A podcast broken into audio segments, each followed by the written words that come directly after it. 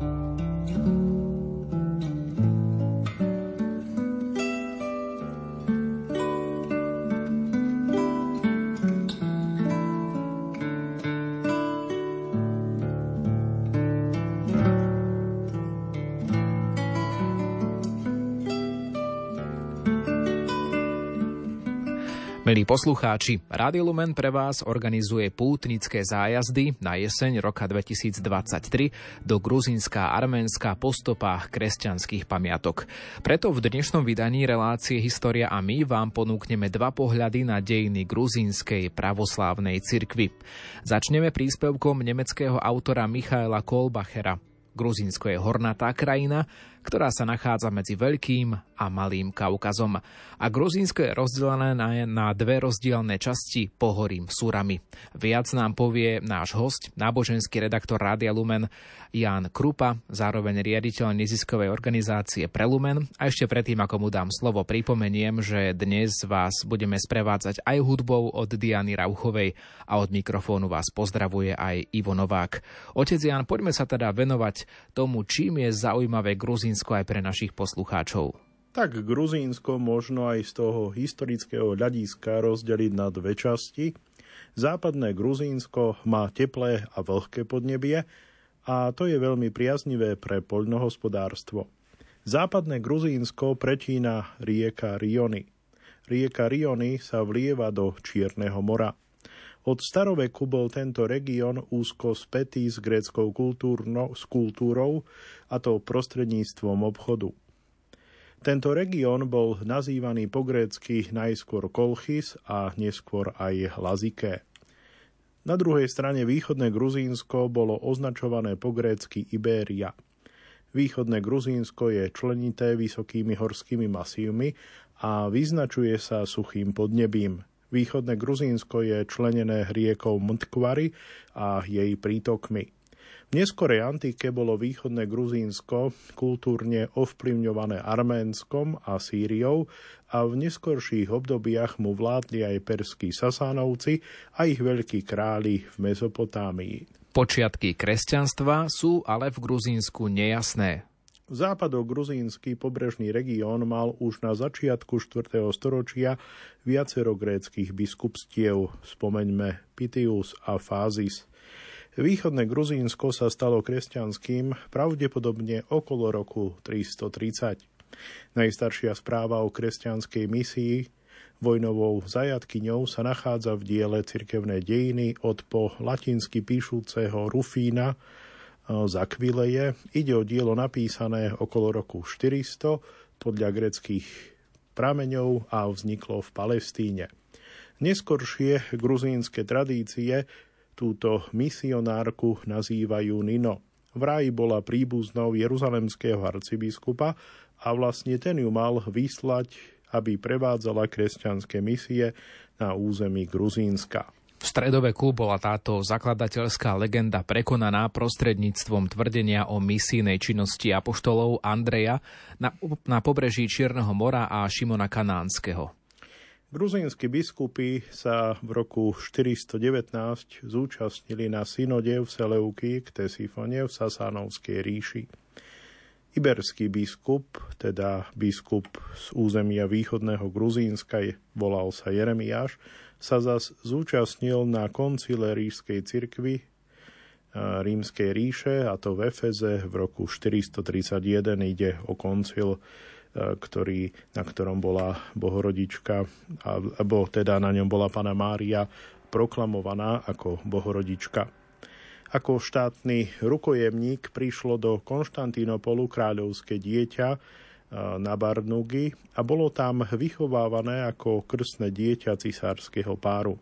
V roku 436 na Barnugi odcestoval s jedným spoločníkom do Palestíny a tam prijal mnížské meno Petros. Pripomeňme, že zomrel v roku 491. Tento gruzínec, tento známy askéta v Jeruzaleme a v regióne Gazi, označovaný ako Iberíčan, bol v roku 451 vysvetený za protichalcedónskeho biskupa v Maju, Majume pri Gaze a v roku 456 v egyptskom exíle zas vysvetil Timotea Ailura za aleksandrijského patriarchu. Jeho kláštor pri Gaze sa stal centrom protichalcedónskej mnížskej opozície v Palestíne a ovplyvnil aj severa ktorý bol protichalcedonským patriarchom Antiochie v rokoch 512 až 518 a zároveň ovplyvnil aj Jána Rúfusa alebo Rúfa, to je vec prekladu, ktorý po ňom nastúpil do funkcie biskupa. Treba pripomenúť, že vlastne keď sa tu hovorí o chalcedonskom koncile, tak sa myslí koncil z roku 451, teda štvrtý ekumenický koncil, ktorý uznávajú katolícka církev a všetky pravoslávne cirkvy byzantského obradu. Mnohí Gruzinci prichádzali do Palestíny ako pútnici. Doložených a čiastočne aj archeologicky zdokumentovaných je niekoľko gruzinských kláštorov. To viedlo k silnej cirkevnej príbuznosti medzi gruzinskou tradíciou a jeruzalemskými zvyklosťami. Do starogruzínčiny boli vtedy preložené liturgické knihy a asketické spisy. Početné starogruzínske rukopisy z 10. až 12. storočia sa zachovali v rukopisných zbierkach v kláštore svätého Sábu v judejskej púšti, ďalej v kláštore svätej Kataríny na Sinaji a v kláštore svätého Kríža. Treba spomenúť, že vlastne toto boli také kláštory, ktoré zhromažďovali všetky liturgické dokumenty a práve z týchto kláštorov potom aj vychádzali liturgické reformy v neposlednom rade hlavne pre byzantský obrad. Gruzínske rukopisy teda uchovávajú liturgické texty, ktoré grécké originály, eh, ktorých Takto gruzínske rukopisy teda uchovávajú liturgické texty, ktorých grécké originály zastarali, a to v kontexte neskoršej obnovy podľa konštantínopolského vzoru v gréckej cirkvi v Palestíne v 11. storočí.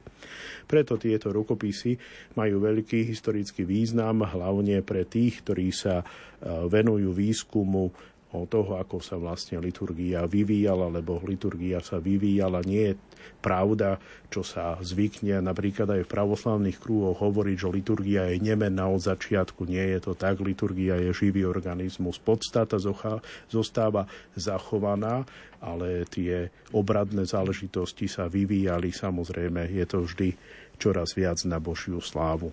A teraz sa dostaneme aj k druhej krajine, kde pozývame na našu púť. Rovnako úzke boli vzťahy so susednými Arménmi. Podobná starogruzínska abeceda sa pripizuje tvorcovi taktiež arménskej abecedy, Mesropovi alebo Maštocovi. V každom prípade už v 5. storočí bol vytvorený gruzínsky preklad Biblie. Prvá zachovaná správa o mučenickej smrti sa týka arménskej princeznej Šušanik, ktorá sa však vydala do Gruzínska. Zomrela v roku 480. Iberijské, čiže východogruzínske knieža Vachtank Gorgasal zomrel v roku 502 on spolu s arménskymi kniežatami bojoval proti sasanovským pokusom prinútiť arménskych kresťanov konvertovať na perský zoroastrizmus a zomrel pritom ako mučeník. Na arménskej synode v Dvíne v roku 506 sa zúčastnilo 24 gruzínskych biskupov, s katolíkosom, teda s najvyšším biskupom Gabrielom. No na druhej dvínskej synode v roku 555 gruzínsky biskupy už absentovali. V 6. storočí 13 sírskych otcov založilo východogruzínske mníštvo a položilo základy viacerých kláštorov po ostrom spore medzi arménskym katolíkosom Abrahámom I a gruzínskym katolíkosom Kyrionom I došlo v roku 608 k trvalému oddeleniu susedných cirkví. Informácie o tomto spore sú zachované v arménskej zbierke dokumentov, má taký jednoduchý názov Kniha listov. Od tej doby sa Gruzínci nielen politicky, ale aj cirkevne a teologicky úzko priklonili k Byzantskej ríši a jej s jej hlavným mestom Konštantínopolom. A tak dôsledku toho, alebo preto dnes Gruzínci patria do rodiny prochalcedónskych pravoslávnych cirkví, alebo inými slovami do rodiny pravoslávnych cirkví byzantského obradu. Inými slovami patria medzi cirkvy, ktoré takisto ako katolícka cirkev akceptujú teologické závery 4. ekumenického koncilu, ktorý sa konal v roku 451 v Chalcedóne. Chalcedón je v blízkosti Konštantinopolu, dnešného Istanbulu. K histórii kresťanstva v Gruzínsku sa o chvíľu vrátime.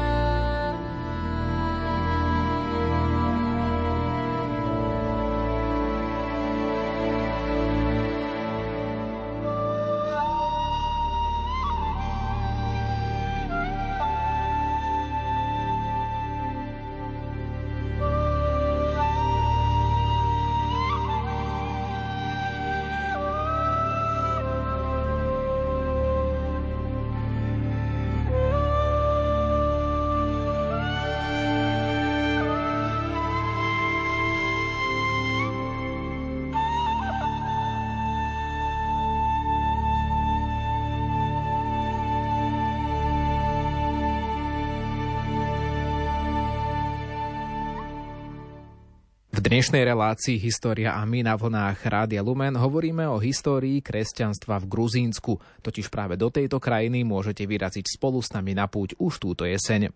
V druhej tretine 7. storočia sa islamskí Arabi rozšírili po celom Oriente a zásadne zmenili politickú situáciu a viacero gruzínskych kniežatstiev existovalo nezávisle alebo ako podriadené Tbiliskému emirátu v rokoch 645 až 1021.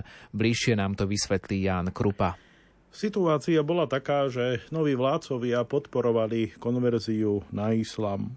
Fázy spolužitia sa tak striedali s obdobiami prenasledovania a ničenia kresťanských inštitúcií či zariadení. Mnížstvo v tej dobe prevzalo uchovávanie kresťanskej tradície, duchovnú starostlivosť i cirkevné vzdelávanie.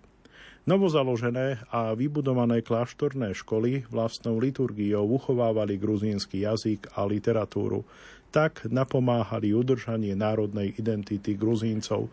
Ono je to vlastne pre byzantský obrad v skutku také typické, že všetky tie bohoslúžby, spevy, hymny, ktoré sa spievajú, vždy majú ten moment veľkého poučenia. Teda u nás v byzantskom obrade sa ani veľmi neočakáva, že sa budú robiť nejaké biblické, aké iné poučenia. Ide o to, že ak človek pozorne spieva, to, čo má spievať, tak skutočne je to jedna veľká katechéza. V tomto je veľmi také výstižné, eh, výstižná hlavne tá večerná bohoslužba, tzv. večiereň. Tá naozaj má veľmi poučný charakter. Na juhozápade začala rodina Bagratidovcov politickú a kultúrnu expanziu. V rokoch 750 až 1000 vzniklo množstvo kláštorov, najskôr na juhozápade. Tieto kláštory sa stali centrami kultúry. Ašota I. v roku 813 kalif vymenoval za kniežaťa Kartli, teda východogruzínskeho regiónu. No a v roku 888 Adarnase získal titul kráľa. Vo východnom Gruzínsku vychádzalo hnutie obnovy z aktivít mnícha Georga z Chansty, alebo teda Juraja z Chansty, ten zomrel v roku 861. Jeho životopis z polovice 10. storočia je dôležitým dokumentom o novom začiatku tejto éry. Tieto kultúrne vyžarovania pripravili cestu aj pre politické zjednotenie východných častí krajiny pod jedným gruzínskym vládcom. Na Svetej hore gréckých mníchov v Atose bol v roku 980 založený aj gruzínsky kláštor Iviron, kláštor gruzíncov. Obaja tamojší igumeni v 11. storočí, teda Eutimios a Juraj, boli navyše aktívni aj ako prekladatelia teda cudzojazyčných spisov do starogruzínčiny alebo gruzínčiny a boli známi aj ako spisovatelia. Ako duchovní poradcovia pôsobili doslova až z hory Atos až do východného Gruzínska. Svojimi prekladmi, ktoré sa verne orientovali na aktuálne grécké spisy, založili novú fázu gruzínskych literárnych dejín. Táto nová etapa znamenala aj silnú teologickú a liturgickú orientáciu na model konštantinopolskej pravoslávnej cirkvy a zatlačila jeruzalemský vplyv, ktorý bolo badať hlavne v 5., 6. či 7. storočí. Bagrat III dokázal v roku 1008 zjednotiť väčšinu gruzínskych území a sídlil v Kutajsi. Gruzínsko zažilo svoj kultúrny rozkvet za vlády Dávida, ktorú, ktorému sa dáva príjmenie staviteľ. Žil v rokoch, alebo teda vládol v rokoch 1089 až 1125. Potom treba spomenúť aj Demetriosa I, Juraja III a kráľovnú Tamaru, čo bolo obdobie veľkej politickej stability. Za vlády katolikosa, teda najvyššieho arcibiskupa Melchizedeka, bola rozšírená mestská katedrála. Stavebný nápis z roku 1020 je najstarším dokladom titulu katolikos patriarcha. No a synoda v meste Ruis Urbnisi z roku 1103 stanovila novú organizáciu približne 30 biskupstiev a prijala byzantský nomokánon ako základ gruzínskeho kanonického, čiže cirkevného práva. V Jeruzaleme sa kláštor svätého Kríža stal centrom gruzínskych kresťanov vo Svetej Zemi. Početné gruzínske kláštory prekvitali v okolí sírskeho mesta Antiochia, kde pôsobili významní prekladatelia do gruzínčiny – ako napríklad Juraj a Efrém. Pre Gruzíncov na západe Byzantskej ríše veľkodomestikos Grigor Pakurianos v rokoch 1083-84 postavil gruzínsky kláštor v dnešnom Bulharsku. Ide o dnešný kláštor Bačkovo. Ono sa to dá rozpoznať podľa takých typických architektonických črt. Po štúdiu teológie a filozofie v polovici 11. storočia v Konštantinopole, okrem iného u Jána Italosa a Michala Pselosa, začal Jan Petriči prekladať náročné teologické a filozofické diela do gruzínčiny. Pritom prvý raz vytvoril filozofickú terminológiu v gruzínčine a tak sa stal vplyvným na celé stáročia. Po roku 1076 sa vrátil do Gruzínska. On potom vlastne nakoniec, keďže si vytvoril aj nepriateľov, sa potom stiahol do už spomenutého kláštora Bačkovo. Ďalej treba spomenúť Arsena, ktorý bol najskôr Efremovým žiakom pri Antiochii, dnešná Antakia v Turecku, potom študoval v kláštore Mangana v Konštantinopole a ako uznávaný učenec sa vrátil do Gruzínska. V Gruzínsku založil známu teologickú školu v Gelatii v roku 1105 a neskôr ďalšiu v, It, v Ikalto. Toto Ikalto leží úplne na východe gruzínskeho územia. V našom rozprávaní o Gruzínsku budeme o chvíľu pokračovať.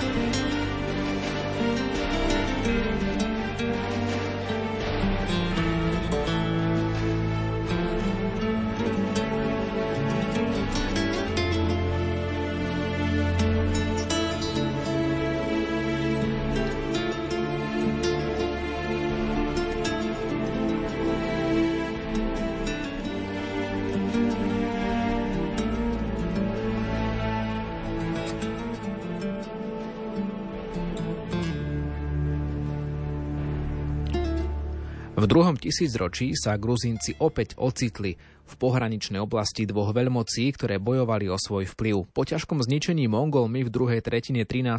storočia a Tamerlánom v roku 1403 bojovali o nadvládu v regióne osmanskí a perskí vládcovia.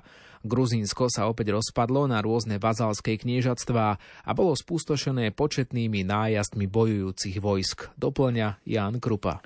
Najmä gruzínsky šľachtici vo vojnových službách častejšie deklarovali svoju konverziu na islam, a to preto, aby rozptýlili pochybnosti o svojej lojalite. Chrámy boli zničené, kláštory opustené a už sa nedalo pestovať kultúrne dedictvo. V západnom Gruzínsku dokonca vznikol druhý katolikát, a to v Bicvinte od 13. storočia až do roku 1814, približne od roku 1660, potom bol v Kutajsi, čo vlastne bolo hlavné mesto. Pod katolikátom sa vlastne myslí sídlo vrchného arcibiskupa. Prostredníctvom katolíckých misionárov, teda konkrétne povedané františkánov, dominikánov a kapucínov v Oriente, a početných vyslanectiev sa aj európska kresťanská verejnosť opakovane podielala na osude východného kresťanstva, teda informácie o ich pohnutých dejinách sa dostávali či prenikali aj do Európy a cez františkánov, dominikánov a kapucínov potom kresťania posielali aj pomoc na Kaukaz. V rokoch 1522 až 1553 Tbilisi okupoval Izmail, zakladateľ moslimskej dynastie Safavidovcov. Mnohé cirkevné stavby boli znesvetené a bola zriadená mešita. V roku 1578 Osmani dobili centrálne Gruzínsko a ďalšie cirkevné budovy premenili na mešity. Za vlády šacha Abasa I. museli Gruzínci opäť veľmi trpieť, najmä preto, že mnohí neuposlúchli výzvu, aby konvertovali na islam. Kráľovna Ketevan bola v roku 1624 v Šíraze verejne popravená a k tomu predchádzali mnohé mučenia. Nemecký autor Andreas Griffius jej vytvoril doslova literárny pomník, a to v dráme Katarína Gruzínska. Túto drámu Andreas Griffius napísal v roku 1653, knižne ju vydal prakticky o 11 rokov neskôr v roku 1664. V 18. storočí sa stabilizovala politická a hospodárska situácia v Gruzínsku. Herakle II v roku 1762 dokázal spojiť východo-gruzínske regióny Kachety a Kartly. V zjednotenom kráľovstve sa začal kultúrny rozkvet, strieborný vek. Čo je taká zaujímavosť, tak o Herakleho činoch sa dopočul aj Gotthold Ephraim Lessing, pochválne ho spomína v diele Mina von Barnhelm. V tom čase sa začali tlačiť knihy v gruzínčine, najskôr v Rusku, neskôr aj v samotnom Gruzínsku. Išlo samozrejme o Biblie a bohoslužobné liturgické knihy. V roku 1783 Herakle II uzavrel nazvime to, nešťastnú podpornú alianciu s ruskou carovnou Katarínou II. Gruzínsky katolíkos, čiže vrchný arcibiskup Anton I. Batonišvili sa prechodne dokonca zdržiaval v moskovskom exíle a stal sa členom duchovnej rady Moskovskej cirkvi. Snažil sa obnoviť gruzínsku duchovnú literatúru. Napriek tomu sa ruskej podpory nedočkal, to je typické, to ruské zrádzanie aj dodnes. A v roku 1795 došlo k ďalšej perskej okupácii Tbilisi. Na juhozápade sa začala rozsiahla v tej dobe islamizácia obyvateľstva. Zbližovanie s ruským cárstvom ako novou veľmocou v kaukázskom regióne malo pre Gruzincov nežiaduce následky lebo po smrti kráľa Juraja XII. v roku 1801 ruský cár Alexander I anektoval východné Gruzínsko a v roku 1810 aj západné Gruzínsko, pričom sa odvolal na podpornú alianciu. Preto som vlastne spomenul, že to bola taká nešťastná aliancia. Podpíšete alianciu o pomoci a ten, ktorý vám má pomáhať, vás potom nakoniec anektuje a okupuje. Ale tak toto tam býva vždycky aj dodnes. No ale poďme k meritu veci. Gruzínsky katolíkos bol nútený abdikovať a nahradil ho exarcha Moskovskej pravoslávnej cirkvi. Odvtedy boli v Gruzínsku za biskupov ustanovovaní len Rusy. Gruzínsky liturgický jazyk bol v tej dobe nahrádzaný ruštinou. Gruzínsky mnísi na druhej strane boli príležitostne vysvedcovaní za kňazov a biskupov ruských pravoslávnych eparchií. Pokusy Gruzíncov o znovu získanie cirkevnej nezávislosti boli samozrejme zo strany Moskvy zamietané. Na druhej strane Rusi sa ako vždy vedia odmeniť a tak cenné časti cirkevných pokladov, gruzínske ikony, bohoslužobné potreby zo zlata a striebra, staré rukopisy skončili v Rusku alebo jednoducho zmizli. Časť obyvateľstva sa samozrejme vyhýbala bohoslužbám v ruskom jazyku, a postupne sa odcirkevňovala. Naproti tomu v odľahlých regiónoch, kam vlastne ruská moc nemala dosah, tak sa uchovávala gruzínčina. Vznikla hlboká averzia voči nadradenej moci z Moskvy a táto averzia je citeľná dodnes. No a v tomto období, to je zaujímavé, študoval v teologickom seminári v Tbilisi istý Soso Džugašvili, Neskôr sa stal známym ako Jozif Vysarionovič Stalin. Tu asi ani nebudeme komentovať. Prejdime k tomu, že Gruzínci sa zúčastnili na protestoch roku 1905, po ktorých nasledovali trestné akcie cárskych kozákov.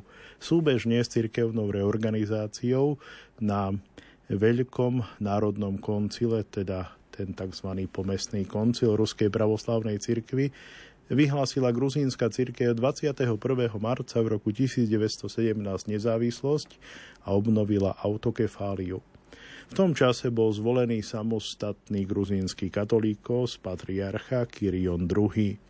Ruská pravoslavná církev však tento akt neuznala Gruzínsko preto 26.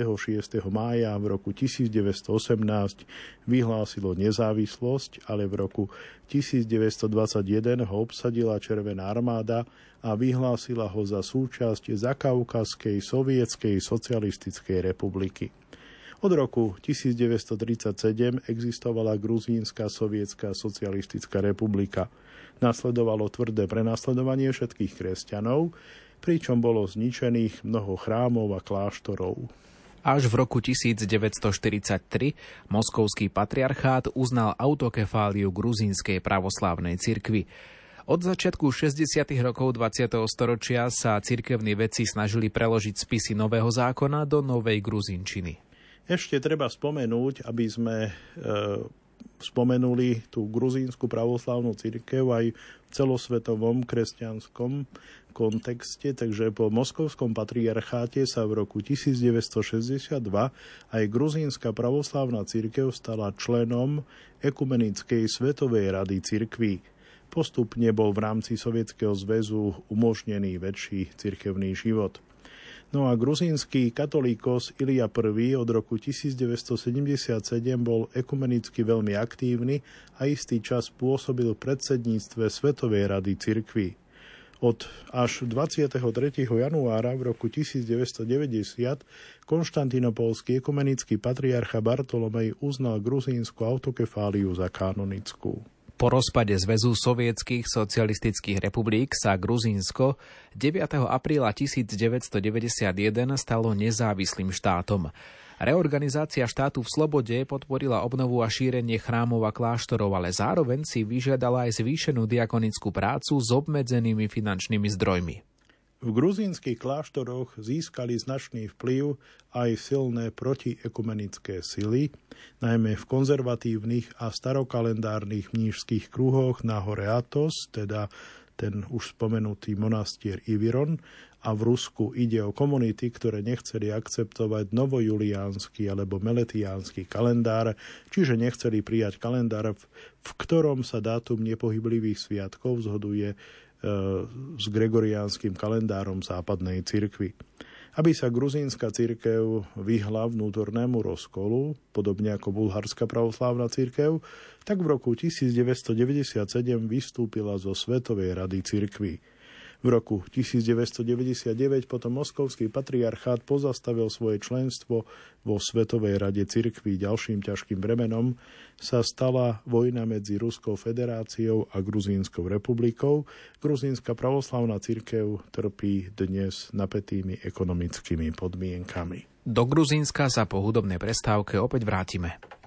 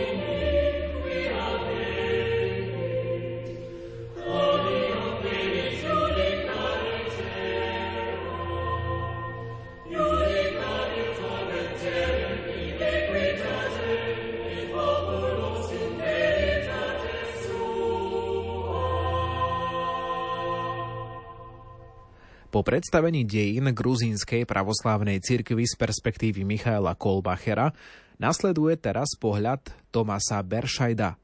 Gruzínska pravoslavná cirkev sa môže pozerať späť na takmer 2000 ročné dejiny. Počas tohto obdobia bola táto cirkev nielen náboženským spoločenstvom. Pri najmenšom rovnako dôležitá je úloha tejto cirkvy pri formovaní a uchovávaní národného povedomia Gruzíncov v časoch okupácie a cudzej nadvlády. Otec Jan Krupa, máš slovo. Podľa archeologických výskumov prvé pozostatky kresťanských spoločenstiev sa datujú až do 2. storočia nášho letopočtu. V historiografii sa Irenej Lionsky zmienuje o kresťanských komunitách, ktoré boli udomacnené na Južnom Kaukaze už v 2. storočí. Na území dnešného Gruzínska v tom čase existovali kráľovstva Kolchis a Iberia. Podľa gruzínskej pravoslavnej cirkvi sa o rozšírenie kresťanskej viery zaslúžila misijná činnosť apoštolov Andreja, ďalej Šimona Horlívca a Mateja. Prvý prelom malo kresťanstvo v 4. storočí v kráľovstve Ibéria. V tom čase kráľ Mirian III a kráľovna Nana sa orientovali vo viere skôr smerom k Perskej ríši.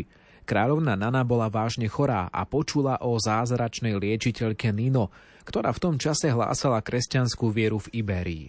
Svetej Nino sa podarilo uzdraviť kráľovnu, na čo sa kráľovna dala pokrstiť.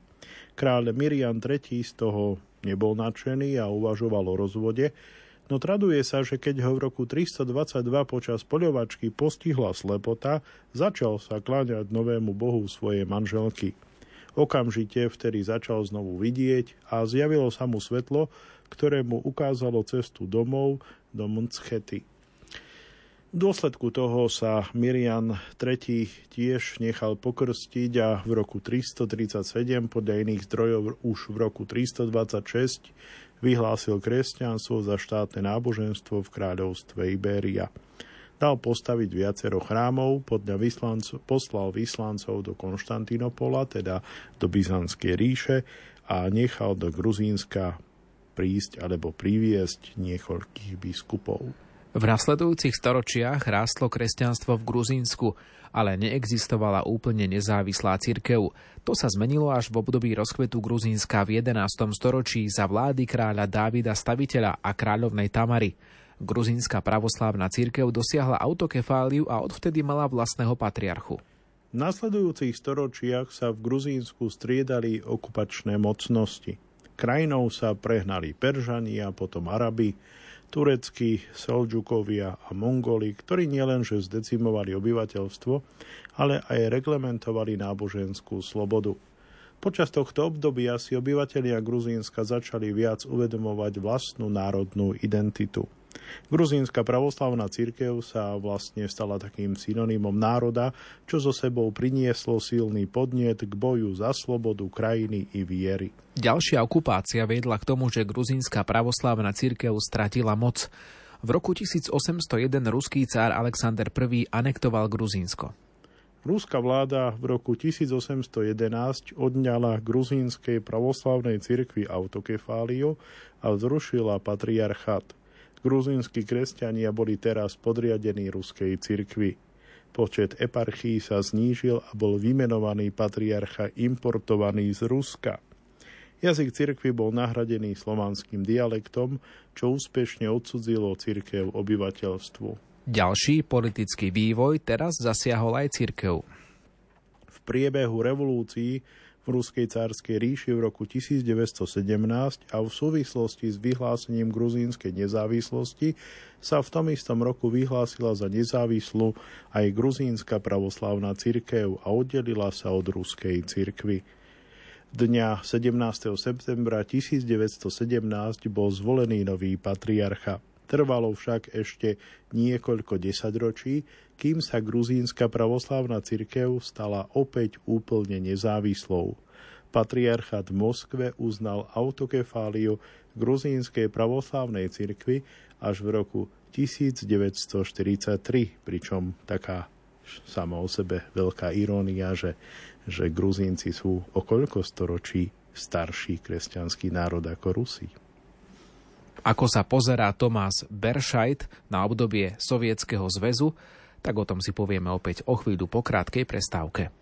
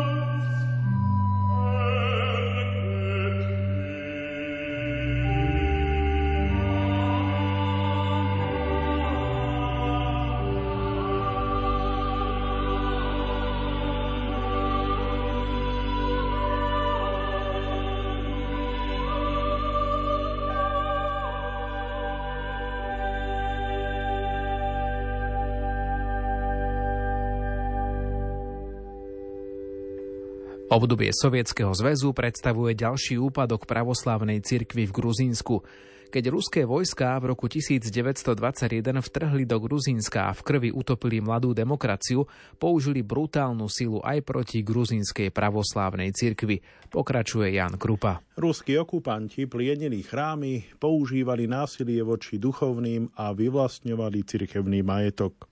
Patriarcha Ambrozius I bol v roku 1923 zatknutý za údajnú spoluprácu so západným nepriateľom a bol odsúdený vo vykonštruovanom procese. V roku 1927 zomrel v dôsledku svojho uväznenia. Brutálne činy Rusov v Gruzínsku sú dnes zdokumentované v Múzeu ruskej okupácie v Tbilisi. V dôsledku ruskej politiky význam cirkvi v nasledujúcich desaťročiach klesal. Veď si len všimnime počet kňazov v Gruzínsku. V roku 1921 ich bolo takmer 1600. V roku 1935 už len niečo menej ako 400. No a v roku 1977 približne 50 kňazov. Samozrejme, rozpad Sovietskeho zväzu priniesol zlom a cirkev sa začala zotavovať. Po rozpade Sovietskeho zväzu a získaní nezávislosti Gruzínska v roku 1989 sa teda situácia gruzínskej pravoslávnej cirkvi zmenila k lepšiemu. Cirkvi sa podarilo zrekonštruovať mnohé cirkevné budovy, ktoré chátrali počas sovietskej vlády. Vzniklo niekoľko nových budov, z ktorých najznámejšia je katedrála Sameba. Je to vlastne označenie pre Svetú Trojicu v Tbilisi. Táto katedrála je zároveň aj e, vlastne katedrou patriarchu, je teda pri nej je aj sídlo patriarchátu. Takmer 30 rokov po získaní nezávislosti je v Gruzínsku v súčasnosti približne 700 aktívne prevádzkovaných chrámov a, klá- a ešte zároveň aj kláštorov, v ktorých pôsobí približne 1700 kňazov, teda vrátili sa k úrovni z roku 1921. Približne 75% obyvateľov Gruzínska sa dnes hlási k pravoslávnej viere. Pravoslavná církev má v Gruzínsku privilegované postavenie oproti iným vierovýznaniam. Gruzínska pravoslavná církev e, má postavenie štátneho náboženstva garantované ústavou a je oslobodená od platenia daní. Jej vplyv na politiku je silný, veď patriarcha zvykne stať na pódiu po boku prezidenta v deň nezávislosti Gruzínska, je to konkrétne 26. mája. Hoci je postoj cirkvi k politickým a sociálnym otázkam často veľmi konzervatívny, v čase politických konfliktov cirkev má tú charizmu, že vie pôsobiť veľmi zmierlivo. Kto príde do Gruzínska ako turista a zaujíma sa o kultúrne dedičstvo krajiny, určite by mal navštíviť aspoň jeden chrám. Turisticky významné miesta, ako sú kláštor Čvary, Šiomgvíme alebo David Gareča, sú pritom obľúbenými cieľmi. Často sú to však aj menšie kaplnky alebo chrámy, ktoré návštevníkovi po vstúpení učarujú a sprostredkujú nádych duchovna bez ohľadu na to, či je človek veriaci alebo nie. Už len vek mnohých cirkevných stavieb je impozantný, napríklad monastier či kláštor Čvary je približne dvakrát starší než Kolínska katedrála. V posledných rokoch sa cirkev čoraz viac nastavuje na turistov. Vždy bolo zvykom, že si ženy zakrývajú vlasy šatkou, to zostalo, no ale bolo tam aj také niečo, že dlhé nohavice boli pre ženy pri návšteve kostola tabu. To isté platí pre mužov v krátkých nohaviciach, tzv. šortkách. V oboch prípadoch si teraz pri vstupe do mnohých kostolov môžete požičať šatku a uviazať si ju okolo pása, teraz hovorím pre ženy, aby ste splnili požiadavky na oblečenie a mohli si vychutnať interiér chrámu. Otec Jan, pripomeniem, že ak by chceli naši poslucháči bližšie spoznať Gruzínsko, je tu šanca na púti s Rádiom Lumen v dvoch termínoch od 4. do 11. októbra a od 11.